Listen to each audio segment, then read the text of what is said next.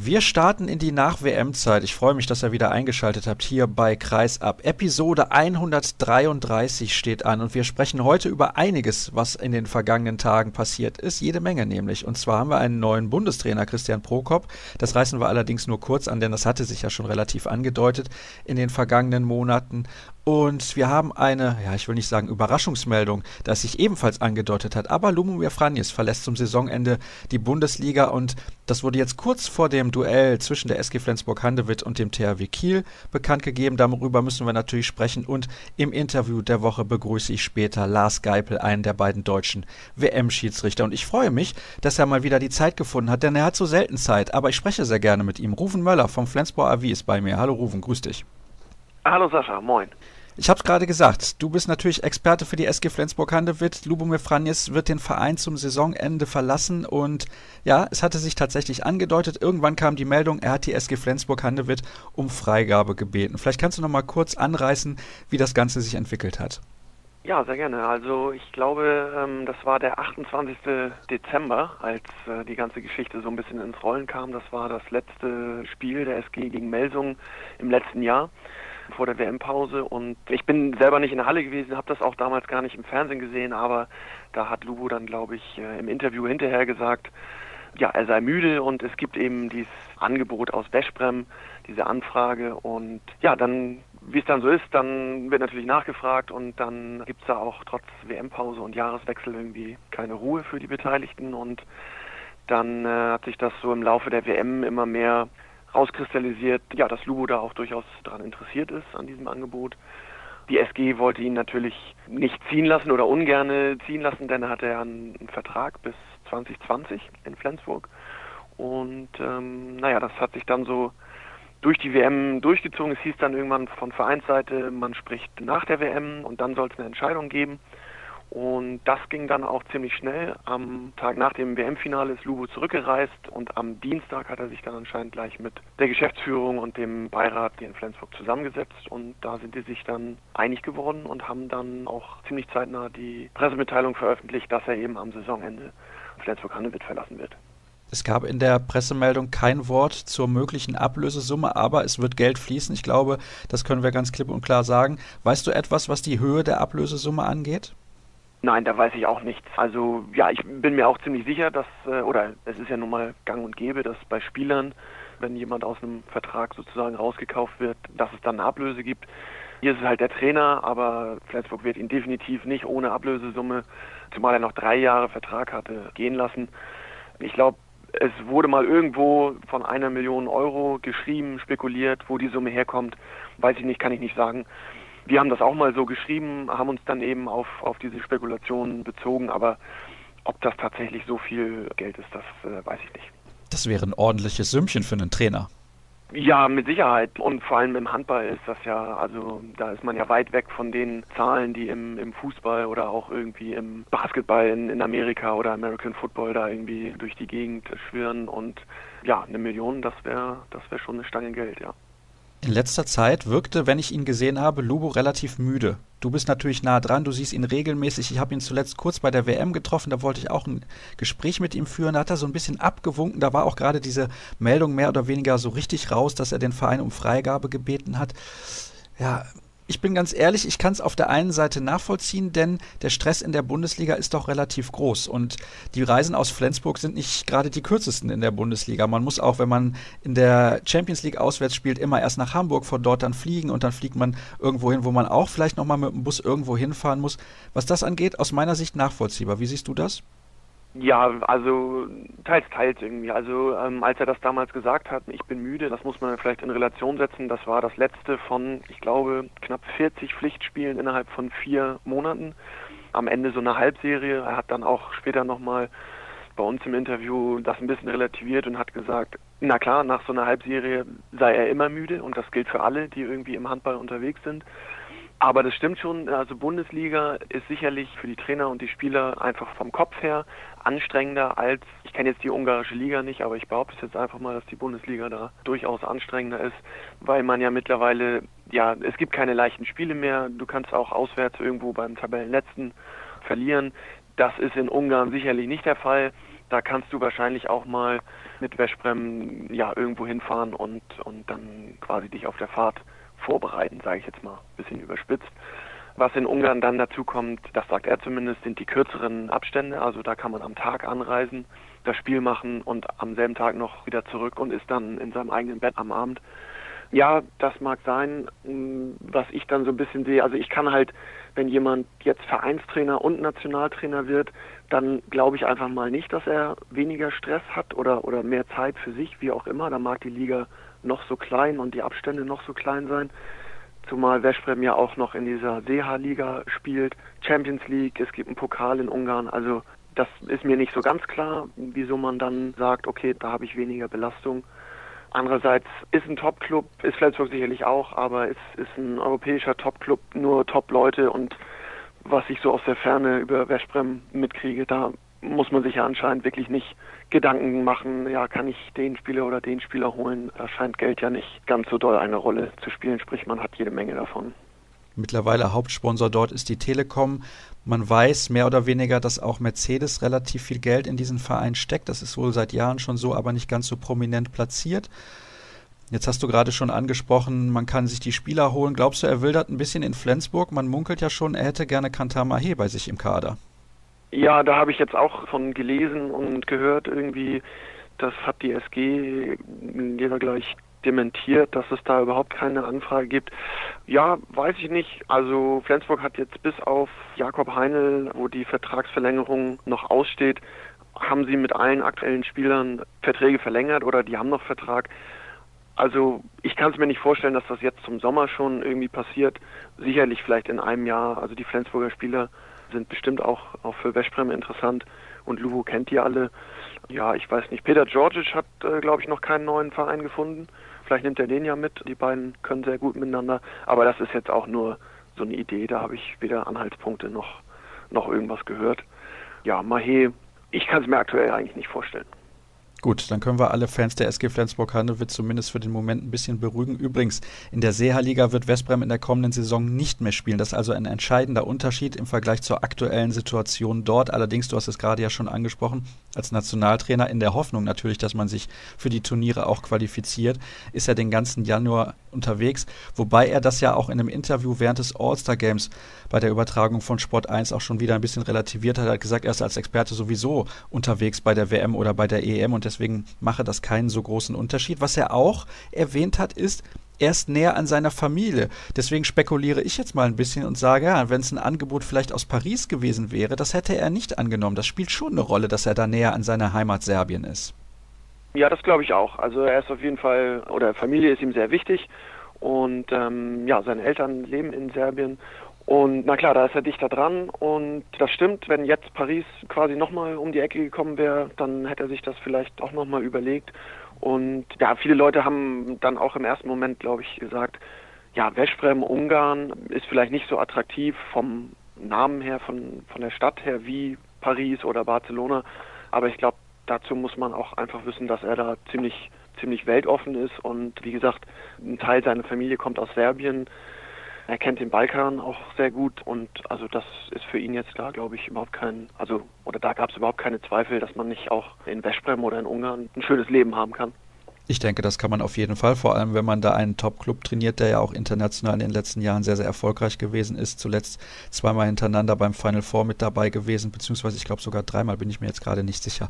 Was das Binnenklima übrigens angeht, habe ich zuletzt ein, ein interessantes Interview gehört mit dem Kollegen Koos vom NDR. Ich weiß nicht, ob du das auch gehört hast. Da hat er beschrieben, dass das Verhältnis zwischen ihm, also Lubomir Franjes und Dirk Schmeschke, dem Geschäftsführer der SG Flensburg-Handewitt, nicht das allerbeste gewesen sei. Er hat es ein bisschen als Zweckgemeinschaft Landschaft beschrieben. War das tatsächlich so oder ist das so? Das kann ich ehrlich gesagt nicht, nicht wirklich beurteilen, weil dazu kenne ich so das Innenleben dann, auch wenn man hier, sage ich mal, im täglichen dicht dran ist, kenne ich das, das Innenleben zu wenig. Das, ja, wie gesagt, kann ich, kann ich nicht wirklich beurteilen. Gut, dann kommen wir zu meiner nächsten Frage. Und jetzt muss natürlich ein Nachfolger her für Lubomir Franis. Einer der besten Trainer, die es im Handball gibt. Ich glaube, da sind wir uns relativ einig. Ein Name wird ganz, ganz heiß gehandelt. Natürlich auch, weil er bereits eine SG-Vergangenheit besitzt. Christian Berger, aktuell Trainer der norwegischen Nationalmannschaft und da ja sehr erfolgreich mit seiner Arbeit in den letzten Jahren. Ist er der heißeste Kandidat? Ob er der heißeste ist, weiß ich nicht. Er ist einer oder er ist ein ganz heißer Kandidat. Ich bin mir ziemlich sicher, dass die SG ihn, ihn sehr gerne haben möchte. Aber ob er es dann am Ende tatsächlich wird, da ja, spielen dann natürlich immer verschiedene Faktoren eine Rolle. Christian Berge ist damals aus Flensburg weggegangen, hat dann noch ein Jahr in Dänemark als spielender Co-Trainer gemacht, aber schon immer so mit dem Blick wieder zurückzugehen nach Norwegen. Die Familie wollte das gerne, seine Frau und, und die haben zwei Kinder. Und ja, ich glaube, Familie ist bei ihm mindestens genauso wichtig wie bei Vranjes. Sprich, da wäre dann die Frage, will die Familie jetzt nochmal wieder aus Norwegen weggehen, um nach, nach Deutschland umzusiedeln? Und der andere springende Punkt ist halt, äh, auch Christian Berger hat einen laufenden Vertrag, auch noch drei Jahre, sprich bis 2020. Und du hast gesagt, die haben gerade die Silbermedaille bei der WM geholt. Der Verband will ihn natürlich unter gar keinen Umständen gehen lassen. Und wenn jemand irgendwie über diese Option, ja, vielleicht Doppelfunktion spekuliert hat, das würde definitiv nichts werden. A, Flensburg will das nicht, das haben sie bei Branjes schon immer äh, mehrfach nicht gemacht. Und der Verband in Norwegen hat, als sie Christian Berger eingestellt haben, damals als Nachfolger von Robert Hedin, der eben eine Doppelfunktion hatte, haben sie Berge, die, ja, haben sie ihm auferlegt, dass er nur eins machen kann. Also nur Nationaltrainer und nicht, nicht eine Doppelfunktion. Das kommt nicht in Frage. Das heißt, es wird nicht leicht, den Wunschkandidaten zu verpflichten. Wie heißen denn die möglichen Alternativen?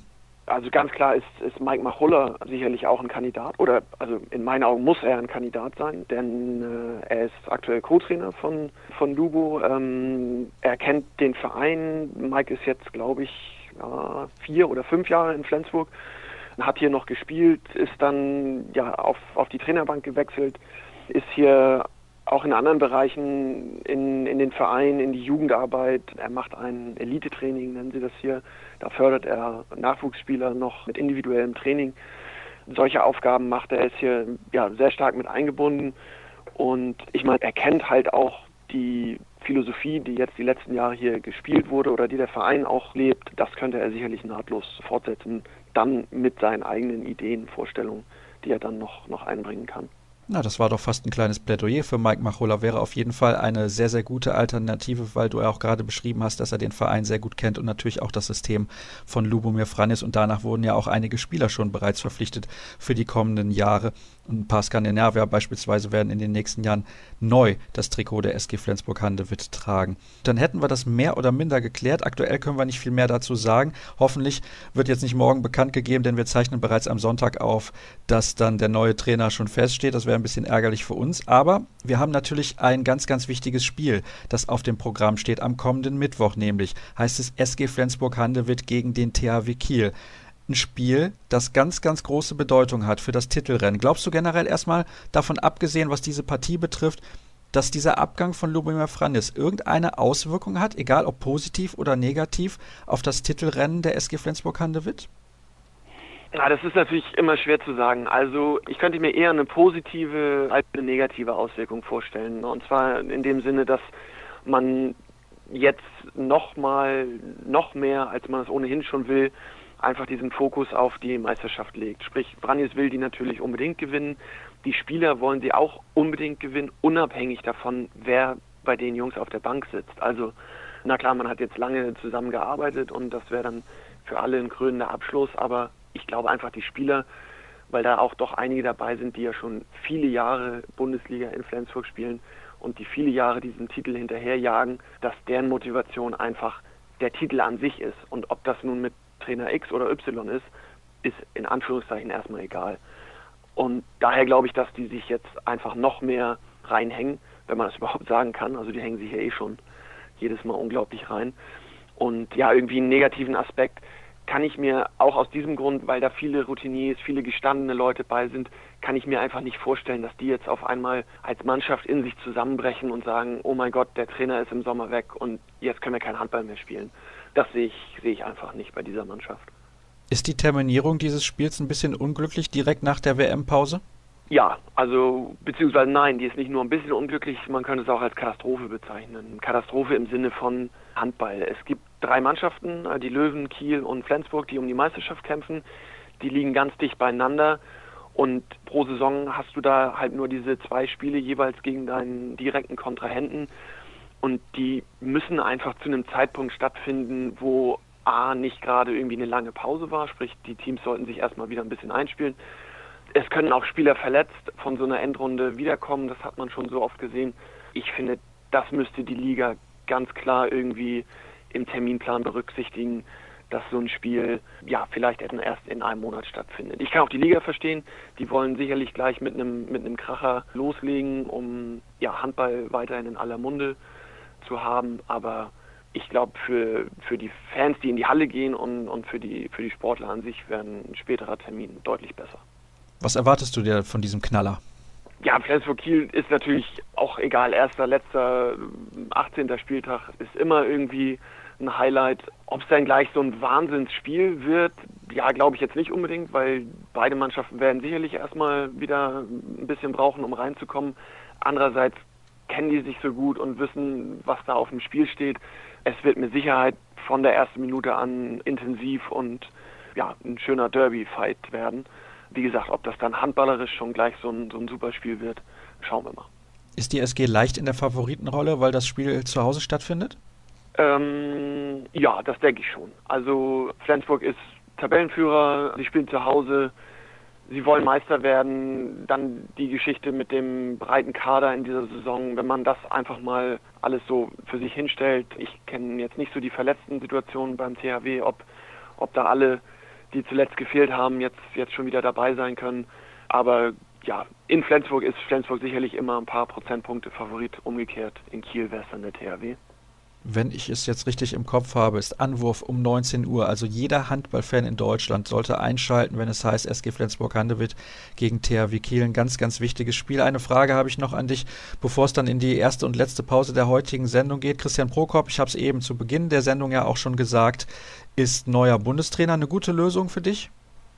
Ich kenne Christian Prokop ehrlich gesagt gar nicht. Also nur, was er mit Leipzig bisher bewegt hat. Wie gesagt, kenne ihn gar nicht, habe ihn noch nie getroffen, noch nie gesprochen. Würde ich gerne demnächst mal machen, freue ich mich drauf. Ich werde Flensburg wahrscheinlich auch nach Leipzig begleiten zum, zum Auswärtsspiel. Also ja, kann ich nicht beurteilen, aber erstmal so von, von dem, was man hört und, und was die Ergebnisse sagen. Junger Trainer, der Erfolg hatte mit Leipzig, ja, warum denn nicht? Also kann ich oder will ich da vorher nicht irgendwie irgendwas Gegenteiliges behaupten. Ihm eilen zumindest sehr viele Vorschusslorbeeren voraus. Aber gucken wir mal, er hat natürlich keine leichte Aufgabe, da die deutsche Nationalmannschaft, mal abgesehen jetzt von der WM in Frankreich, in den letzten Jahren doch ziemlich erfolgreich gewesen ist.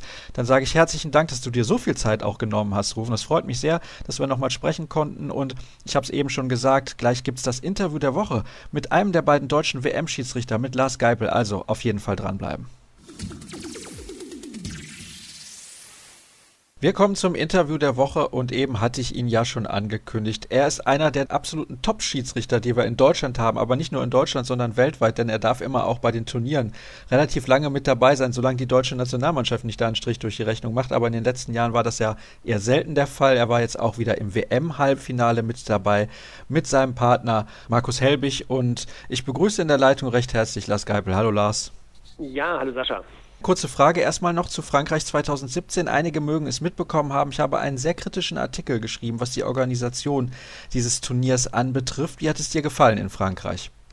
Also mir persönlich hat es eigentlich sehr gut gefallen, muss ich sagen. Vor allen Dingen die Begeisterung in den Hallen, das war schon wirklich, äh, ich sag mal, sehr, sehr positiv und hat sich unheimlich auch von anderen Weltmeisterschaften unterschieden. Also wenn ich das jetzt noch an Katar mich erinnere, wo die Hallen ja eher dürftig sozusagen besetzt waren, gerade wenn, ähm, wenn Katar nicht gespielt hat, da war das eher, ja, konnte man die Leute per Anschlag begrüßen in Katar. Das war halt in Frankreich komplett anders. Selbst äh, wenn jetzt eher Außenseite wie Angola gespielt haben, waren die Hallen voll, die Stimmung war gut, das war wirklich positiv.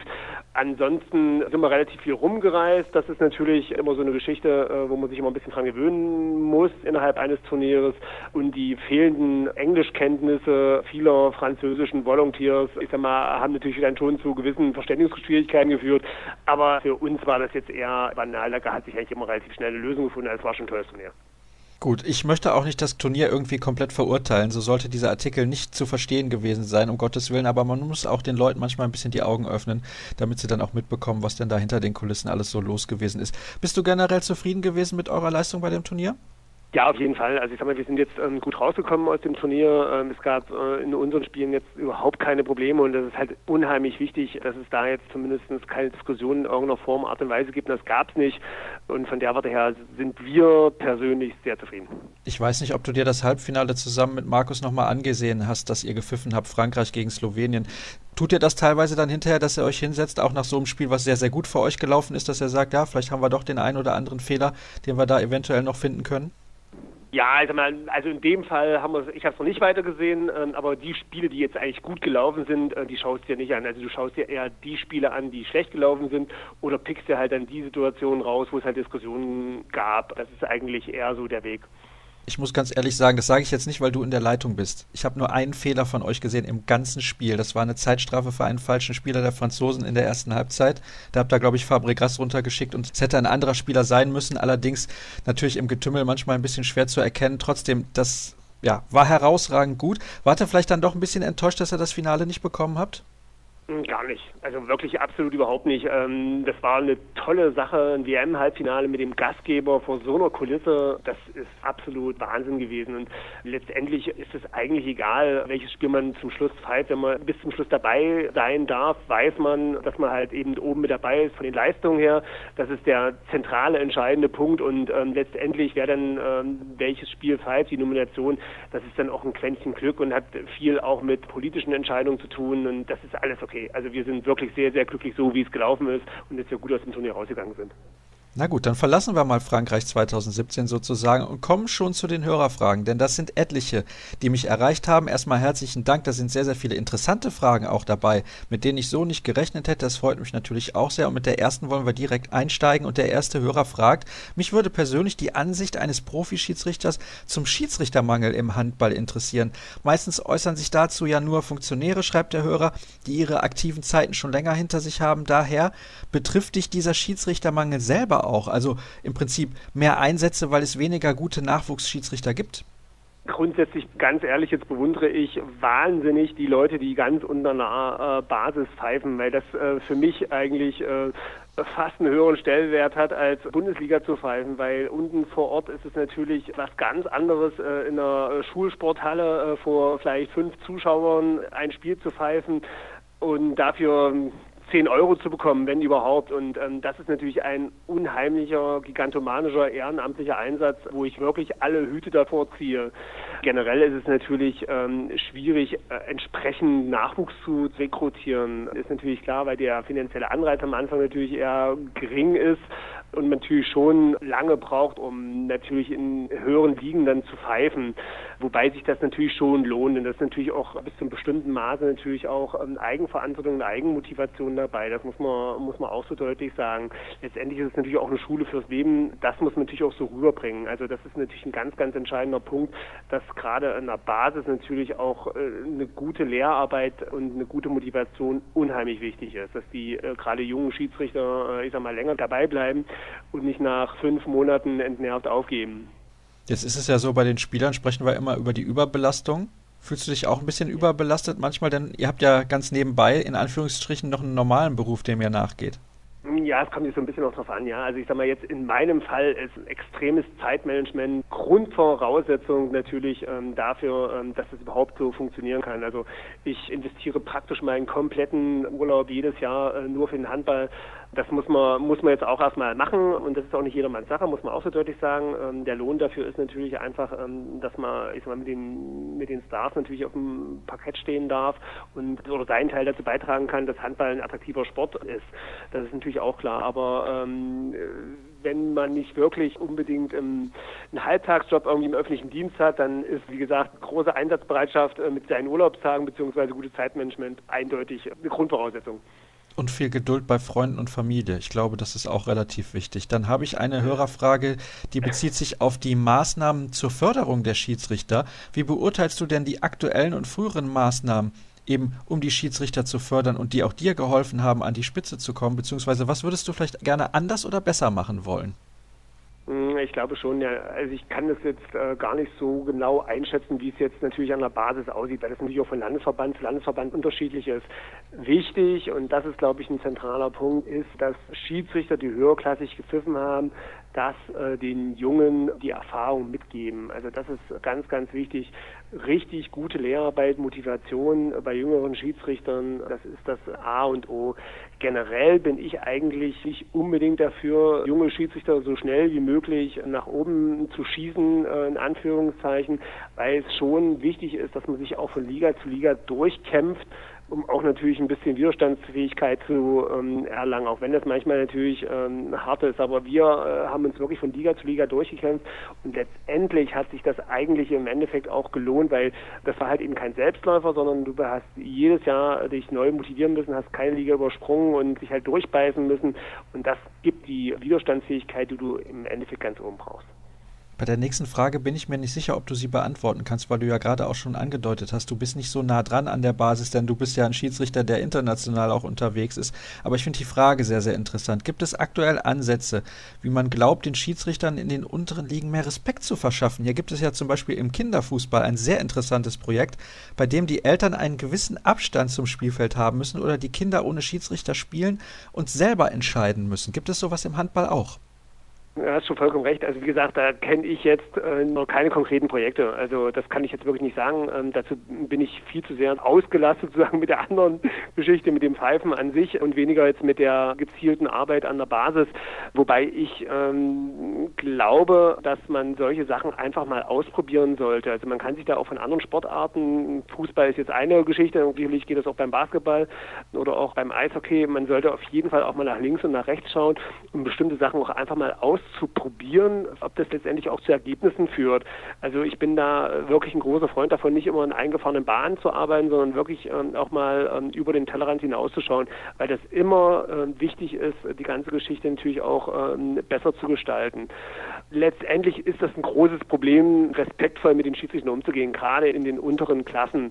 Noch krasser finde ich es ja teilweise beim Fußball, wenn ich so lese und höre, was da in den Kreisklassen los ist. In Bezirksligen ist es ja im Handball hoffentlich noch nicht ganz so schlimm. Aber letztendlich ist es immer äh, ganz wichtig, was man sich natürlich auch als Schiedsrichter selbst gefallen lässt und dass man auch nicht alles runterschluckt, sondern dass man natürlich auch da Kontra gibt und bis zu einem bestimmten Punkt da bis hierhin und auch nicht weiter, was auch mm, Strafen angeht, das Melden äh, von solchen Sachen angeht. Ganz wichtig. Als du noch junger Schiedsrichter warst und unterklassig gepfiffen hast, hattest du Probleme mit Respekt und Toleranz bei deinen Spielern, also die du gepfiffen hast? Ähm, also ist schon eine ganze Weile her, muss ich jetzt ganz ehrlich zugeben ich kann mich zumindest jetzt an kein negatives Beispiel erinnern, was jetzt die Spieler angeht. Das muss ich so sagen. Ich hatte natürlich den großen Vorteil, dass ich selber lange gespielt habe und relativ hochklassig gespielt habe, also bis zur vierten Liga. Also ganz wichtig ist natürlich, dass die Spieler merken, dass du natürlich auch ein Spielverständnis hast und dann äh, ist da auch eine ganz andere Akzeptanz da. Und letztendlich muss man dann aber, wenn es halt Leute gibt, die halt eben deine Art und das Pfeifen nicht respektieren, dann muss man denen, das ist wie bei kleinen Kindern, natürlich auch irgendwie die Grenzen aufzeigen. Das ist natürlich auch vollkommen klar, ja. Also das ist natürlich immer ein Geben und Nehmen irgendwo. Also letztendlich ist schon die Persönlichkeit eines Schiedsrichters mitentscheidend auf den Erfolg auf der Platte. Na gut, dann ist das doch ein relativ gutes Zeichen. Also für alle, die ein bisschen höherklassig spielen, bis zur vierten Liga, die dürfen, oder auch dritte Liga oder zweite Liga, die dürfen gerne irgendwann den Schiedsrichter mimen. Das ist ja gar keine Frage. Finde ich übrigens interessant, dass sich gar keine ehemaligen Spieler irgendwie trauen. Das gibt es ja tatsächlich in anderen Sportarten, beispielsweise im Eishockey. Also vielleicht auch eine Alternative für den einen oder anderen ehemaligen Profi, denn der hätte natürlich sehr viel Akzeptanz, genau was du gerade angesprochen hast. Wie stehst du eigentlich zur Thematik des Profischiedsrichters im Handball? Ich persönlich war eigentlich immer dagegen. Also, weil ich glaube schon, dass das natürlich, also für mich sind eigentlich drei, drei Säulen ganz, ganz wichtig. Da ist zum einen der Handball, die Familie und der Beruf. Und ähm, das ist ganz wichtig, dass man sich eigentlich nicht abhängig macht von einer Sache, sprich in dem Fall von der HBL oder vom Verband oder wer auch immer dich dann letztendlich bezahlt. Weil es sind ja so viele Sachen, die auch da, also Stand heute zumindest ungeklärt sind. Ja, was ist, wenn man sich verletzt? Was ist mit den Rentenansprüchen, wenn es nicht mehr weitergeht? Und so weiter und so fort. Allerdings merke ich das jetzt auch gerade in den letzten Jahren, dass natürlich die Anforderungen an einen Schiedsrichter extrem gestiegen sind. Also das Spiel hat sich ja in den letzten 15 Jahren, 10, 15 Jahren gewandelt. Es ist viel, viel schneller, dynamischer, kraftvoller geworden und genauso sind natürlich logischerweise auch die Ansprüche an den Schiedsrichter gestiegen, der, wenn du nicht selber Sportler bist, gar keine Chance mehr hast, im Endeffekt dem Ganzen ordentlich zu folgen. Und ich glaube, dass die Richtung wie im Fußball gehen muss, im Endeffekt um zumindest Halbprofis oder irgendwann auch Profischiedsrichter zu haben. Aber da muss ich natürlich auch wirtschaftlich viel, viel, viel mehr am Handball entwickeln. Also Stand jetzt mit den wirtschaftlichen Rahmenbedingungen, wie es jetzt ist, glaube ich, ist das noch in den Kinderschuhen. Aber perspektivisch, wenn man sich weiterentwickeln will, dann ist das sicherlich irgendwann mal ein Schritt zum Halbprofitum bei den Schiedsrichtern. Na, wenn man sieht, dass im Fußball nicht mal Profischiedsrichter vorhanden sind oder nur sehr, sehr, sehr, sehr wenige, dann sagt ja. das eigentlich alles aus und da ist ja unendlich Geld vorhanden. Also unendlich nicht, aber sehr, sehr, sehr viel Geld. Von daher ist das ja schon ein entscheidender Unterschied zum Handball. Was hältst du denn eigentlich von den andauernden Regeländerungen und wie ist die Stimmung dazu bei euch in der Schiedsrichtergilde? Führt ihr euch eingebunden in den Entscheidungsprozess? Also ich kann nur aus unserer Sicht sagen, also jetzt gerade auch in Diskussion mit den Kollegen bei der Weltmeisterschaft, also ich sag mal, wir sind da wirklich völlig entspannt. Also die meisten oder eigentlich alle neuen Regeln, die jetzt eingeführt worden sind, haben jetzt den Schiedsrichtern geholfen oder helfen den Schiedsrichtern. Also ich sage jetzt, die Einführung dieser Sechs-Pass-Regel beim passiven Spiel ist auf jeden Fall ein Fortschritt, weil das einfach die Entscheidungsfindung objektiver macht. Ganz klar einen positiven Effekt hat die verletzten Regelung. Also das Spiel wird viel, viel weniger unterbrochen. Und ich glaube auch die Aufregung um diesen Anführungszeichen siebenten Feldspieler hat sich inzwischen schon gelegt, weil ich glaube schon, dass es eigentlich positiv ist, weil die Trainer natürlich schon eine Möglichkeit haben, das als taktisches Mittel punktuell einzusetzen. Das machen ja viele auch und das Spiel schon variantenreicher geworden ist. Dass es einer natürlich so exzessiv betreibt, dass er permanent mit sieben Feldspielern spielt, das macht eigentlich kaum einer. Gebe zu, dann kann es durchaus unattraktiv werden, aber ich glaube, das Risiko, da permanent Tore zu kassieren, ist viel zu hoch und das wollen die Trainer auch gar nicht und machen es auch gar nicht und war auch in Frankreich, die haben ja eine Statistik geführt, ist das im Endeffekt wirklich nur punktuell eingesetzt worden, außer Mazedonien, die es wirklich durchgängig gespielt haben, aber letztendlich ja dann auch im Achtelfinale ausgeschieden sind. Also ich bin da eigentlich, von, was die Regeländerungen angeht, wirklich aus meiner Sicht ist das okay. Also bei der Sechspassregel und der Verletzungsregel stimme ich dir zu. Bei der mit dem siebten Feldspieler habe ich immer noch eine andere Meinung, aber sehr interessante Sichtweise. Und wenn da auch Statistiken geführt werden, die das dann irgendwann aufzeigen, kann man sich dann genau. vielleicht auch eine andere Meinung dazu bilden. Dann schaue ich mal, was auf meinem Zettel noch steht. Wie gehst du persönlich eigentlich mit Kritik um? Das ist ja schon schwer, regelmäßig in der Kritik zu stehen, denn man hört ja selten, oh, die Schiedsrichter, die waren aber sensationell gut, sondern man hört eigentlich nur, wenn sie schlecht waren. Und dann kommt die Frage, die dazu passt, auch noch, weshalb tust du dir diesen Job überhaupt überhaupt an? Ein bisschen ironisch gemeint. Ja, also es, äh, das ist wirklich relativ einfach zu beantworten. Also ich glaube, wer einmal auf dem Parkett gestanden hat und ähm, weiß, die Atmosphäre zu genießen in einem Bundesligaspiel oder bei einer WM oder bei einer EM oder bei Olympischen Spielen, da würde man sich die Frage gar nicht stellen. Also das ist schon einfach ein wirklich tolles Gefühl, ganz oben dabei zu sein mit den Stars, die man im Endeffekt nur aus dem Fernseher vorher kannte und Teil dieses Spiels zu sein und seinen Teil dazu beizutragen, dass die Spieler, die Trainer und natürlich auch die Zuschauer zufrieden sind. Und das ist natürlich einfach Motivation genug, das auch wirklich zu machen. Und wichtig, ganz wichtig ist natürlich auch, um jetzt den zweiten Teil zu beantworten, Selbstkritik. Also äh, Kritik kann, Kritik von außen kann oftmals einfach berechtigt sein, ja. Und da muss man einfach ein Gespür dafür entwickeln, okay, ja, warum wird er jetzt kritisiert? Hat man vielleicht wirklich was falsch gemacht und was kann ich beim nächsten Mal anders machen, damit das halt eben nicht passiert? Und da muss man natürlich auch ein, ich sag mal, ein Gespür dafür haben, okay, ja, vielleicht ist da mal, äh, durchaus ein Körnchen Wahrheit dran, hätte ich das nicht noch besser machen können? Und daran muss man halt eben arbeiten. Und dann muss man sich dann auch im Endeffekt die Spiele anschauen, nochmal im Nachgang, wo gab es denn da kritische Entscheidungen, was ist da schiefgelaufen, haben die wirklich recht oder eben nicht? Und sich damit auseinanderzusetzen und es beim nächsten Mal einfach besser zu machen. Wir kommen zurück zu einer Regelfrage. Würdest du dir eine klare Regelung zur Beurteilung des Stürmerfalls wünschen und findest du, dass sich in letzter Zeit das sogenannte Provozieren eines Stürmerfalls irgendwie gehäuft hat? Also woran versuchst du in kurzer Zeit auch festzumachen, ob es ein Stürmerfall war oder nicht? Ich glaube, das ist die schwierigste Regel, die man im Handball überhaupt beurteilen kann. Stürmerfall oder kein Stürmerfall, finde ich zumindest. Hm, ja, stimmt schon. Das ist natürlich extrem subjektiv. Zumindest weil es natürlich in einem sehr, sehr kurzen Zeitraum auf sehr engen Raum eine Entscheidung zu treffen ist. Also wer steht zuerst, wie läuft der Spieler rein, wer drückt jemanden weg und so weiter und so fort. Das ist sehr, sehr, sehr schwierig. Und aber eigentlich gibt es gute Kriterien, um das zu beurteilen. Der entscheidende Punkt ist natürlich, man muss natürlich immer genau hinschauen und man muss natürlich auch sofort fit sein, auch eine Entscheidung zu treffen. Aber ich gebe recht, dass es von allen, von allen Regeln mit die schwierigste ist. Schritte, was den Bewegungsablauf angeht, ist ähnlich schwierig. Aber Stürmerfoul ist da noch eine Stufe härter. Ganz wichtig, und das ist, glaube ich, der entscheidende Punkt bei der ganzen Sache, ist nicht mal unbedingt Stürmerfoul ja oder nein, klar, also schon wichtig, aber wichtig ist, dass man auf beiden Seiten gleiche Situationen gleich beurteilt, dass die Linie da ist und die Spieler sich darauf einstellen können. Man kann, ich sag mal, wenn man sich so eine Situation rausnimmt, ja, und anschaut, gibt es immer eine Grauzone, oftmals eine Grauzone. Aber wichtig ist, dass man diese Grauzone auf beiden Seiten gleich pfeift. Und dann ist die, jetzt sind wir wieder bei der Akzeptanz und akzeptieren das die Spieler und die Trainer. Und dann hat man auch weniger Probleme im Spiel. Das ist der entscheidende Punkt. Vergleichbare Szenen auf beiden Seiten gleich entscheiden. Das würde ich mir auch im Amateurhandball sehr wünschen, kann ich an dieser Stelle nur sagen. Aber es ist nicht einfach für die Schiedsrichter. Das Nein, betonen das wir hier auch immer wieder. Also, genau, das ist klar. Ja.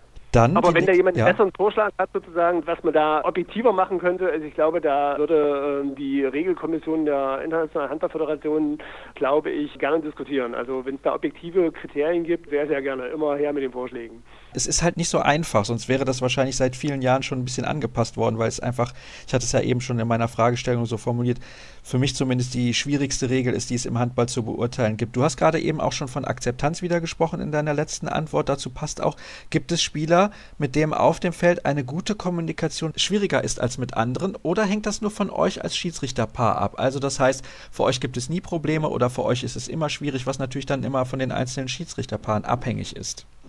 Ähm, also grundsätzlich glaube ich, ist es wichtig, auf dem Spielfeld mit den Spielern und mit den Trainern zu kommunizieren. Also das ist ganz, ganz zentraler Punkt. Jetzt ist es natürlich wie überall im Leben. Menschen sind sehr, sehr unterschiedlich. Manche sind emotionaler, weniger emotionaler. Und da muss man natürlich auch ein Gespür dafür haben, wie man in welcher Situation mit wem auf dem Feld redet. Da gibt es also da gibt's kein Formular, wie man das abarbeiten kann, 0,0, sondern das ist halt intuitiv. Und ähm, deswegen sage ich ja, als Schiedsrichter muss man eine gewisse soziale Kompetenz Kompetenz aufbauen und man muss Fingerspitzengefühl haben. Und wer diese soziale Kompetenz hat, diese Soft Skills, der bringt ein Spiel ganz, ganz anders rüber, als wenn ich natürlich nur nach Regeln gehe und ähm, meinen Kopf durchsetzen will. Ich glaube, die besten Schiedsrichter sind keine Regelpäpste, sondern das sind Spielmanager, die es schaffen, einfach ein Spiel so über die Bühne zu kriegen, dass letztendlich sich keiner beschweren kann, ob er verloren oder gewonnen hat. In der Regel machen die Spieler ja auch mehr Fehler als die Schiedsrichter, möchte ich an dieser Stelle auch nochmal gerne erwähnen. Eben bist du schon ein bisschen eingegangen auf euer Verhältnis zu Schiedsrichtern aus anderen Ländern und ihr habt ja auch bei der letzten WM dann auch über die Regeln gesprochen, hast du mir eben gesagt. Gibt es internationale Schiedsrichterkollegen, mit denen ihr auch gut befreundet seid? Ja, also eindeutig ja. Also wir äh, sind ja nun seit Jahren so der grobe Stamm sozusagen der Schiedsrichter mit dabei. Also ähm, die Spanier, die Tschechen, die Mazedonier, wir und vor allen Dingen auch die Dänen. Also wir pfeifen ja seit Jahren schon zusammen und es ist natürlich vollkommen klar, dass man da natürlich auch eine gewisse persönliche Nähe aufbaut. Und ganz besonders ist unser Verhältnis zu unseren dänischen Kollegen sehr, sehr, sehr, sehr eng, um das mal so zu sagen. Also wir haben ja nun die letzten Turniere alle mit ihnen zusammen gemacht und da ist wirklich kann ich wirklich sagen, eine richtige Freundschaft entstanden. Das ist schön zu hören, dass da auch unter den Schiedsrichtern sehr große Kollegialität herrscht. Dann habe ich noch zwei Fragen zum Abschluss. Erstmal, wie trainieren Bundesliga-Schiedsrichter eigentlich? Was gibt es da für Einheiten und wie oft in der Woche müsst ihr trainieren, um fit zu sein? Naja, letztendlich, also wir wir müssen ja zweimal im Jahr haben wir ja Tests, wo das dann abverlangt wird und dafür müssen die halt eben fit sein. Ich kann es und jeder, das ist ja jetzt unterschiedlich, wie oft jeder trainieren muss, ähm, um letztendlich dann auch das Ziel zu erreichen. Ich kann jetzt nur von mir ausgehen. Ich laufe drei bis viermal in der Woche eine Stunde, um halt wirklich dann permanent fit auf höchstem Niveau zu sein. Also das ist der entscheidende Punkt. Aber das mache ich wegen der Arbeit entweder ganz, ganz früh am Morgen oder ganz, ganz spät am Abend und ist natürlich schon von der Eigenmotivation ja, wie das jeder wahrscheinlich kennt, den inneren Schweinehund zu überwinden, schon manchmal sehr, sehr, sehr hart. Letztendlich ist es aber wichtig. Also wer höherklassig pfeifen möchte, muss fit sein. Also das ist das A und O. Ich will nicht sagen, man muss genauso durchtrainiert sein wie die Spieler an sich, aber ich sag mal, ein großes Maß an Fitness ist die Grundvoraussetzung für einen guten Schiedsrichter. Und damit kann man dann auch seine Ziele erreichen, womit wir zur letzten Frage kommen. Habt ihr noch Ziele? Ihr habt bei Olympia gepfiffen, ihr habt bei WMs gepfiffen, bei EMs, ich glaube beim Champions League Final Four seid ihr auch schon mit dabei gewesen. Gibt es noch Ziele bei euch? Ja, wir würden schon gerne nochmal ein Finale irgendwann pfeifen. Also das wäre natürlich schon toll, aber ähm, der entscheidende Punkt ist für uns natürlich, dass es einfach Spaß macht und dass die Leistung stimmt. Und jetzt sind wir wieder bei dem ganzen Zusammenhalt, was ich gerade schon beantwortet habe. So eine WM drei Wochen lang, wenn man da natürlich einfach tolle Spiele hat, die Atmosphäre sieht, sich mit den Schiedsrichtern toll versteht, auch untereinander, dann macht das einfach Spaß. Und solange wir diesen Spaß haben und vor allen Dingen auch die Leistung stimmt, solange wollten wir es auch noch machen. Wir entscheiden jetzt immer von Turnier zu Turnier und gucken mal, was dabei im Endeffekt rauskommt. Und ja, wie gesagt, ein Finale noch zum Schluss zu pfeifen, das wäre, oder überhaupt ein Finale zu pfeifen, das wäre schon schön. Naja, aber wir sind doch dafür, dass die deutsche Nationalmannschaft recht weit kommt. Also dann wird es schwierig, ne? Das auf jeden Fall, das gebe ich irgendwo zu, aber ja, da gehört natürlich immer ein großes Glück dazu, ja. Also das ist natürlich auch vollkommen klar. Halt immer, kommt immer darauf an, wie die deutsche Nationalmannschaft abschneidet und wie gesagt, wie man selber pfeift, wie gut man pfeift. Also von der Warte her kann man das eh nicht beeinflussen. Äh, also das übergeordnete Ziel ist schon Leistung bringen und Spaß haben. Das ist der entscheidende Punkt. Lars, ich bedanke mich recht herzlich. Es ist ein langes Gespräch geworden, länger als ich eigentlich in der E-Mail angekündigt hatte, als ich dich kontaktiert habe. Deswegen nochmal herzlichen Dank. Ich weiß, du musst auch arbeiten und hast gut zu tun. Das soll es dann auch gewesen sein mit der heutigen Ausgabe von Kreisab. Ich denke, sie war relativ interessant. Am Mittwoch steht ein super Spitzenspiel auf dem Programm. Nicht nur bei den Männern, übrigens auch bei den Frauen. Bietigheim gegen Thüringen, da kann man auch reinschauen bei Sport Deutschland TV. Für alle frei empfangbar und natürlich der absolute Knaller bei den Männern. Flensburg gegen Kiel. Alle weiteren Infos, ihr wisst, das bekommt ihr bei facebook.com facebook.com slash kreisab und bei Twitter at kreisab.de und nächste Woche hören wir uns dann wieder. Bis dann.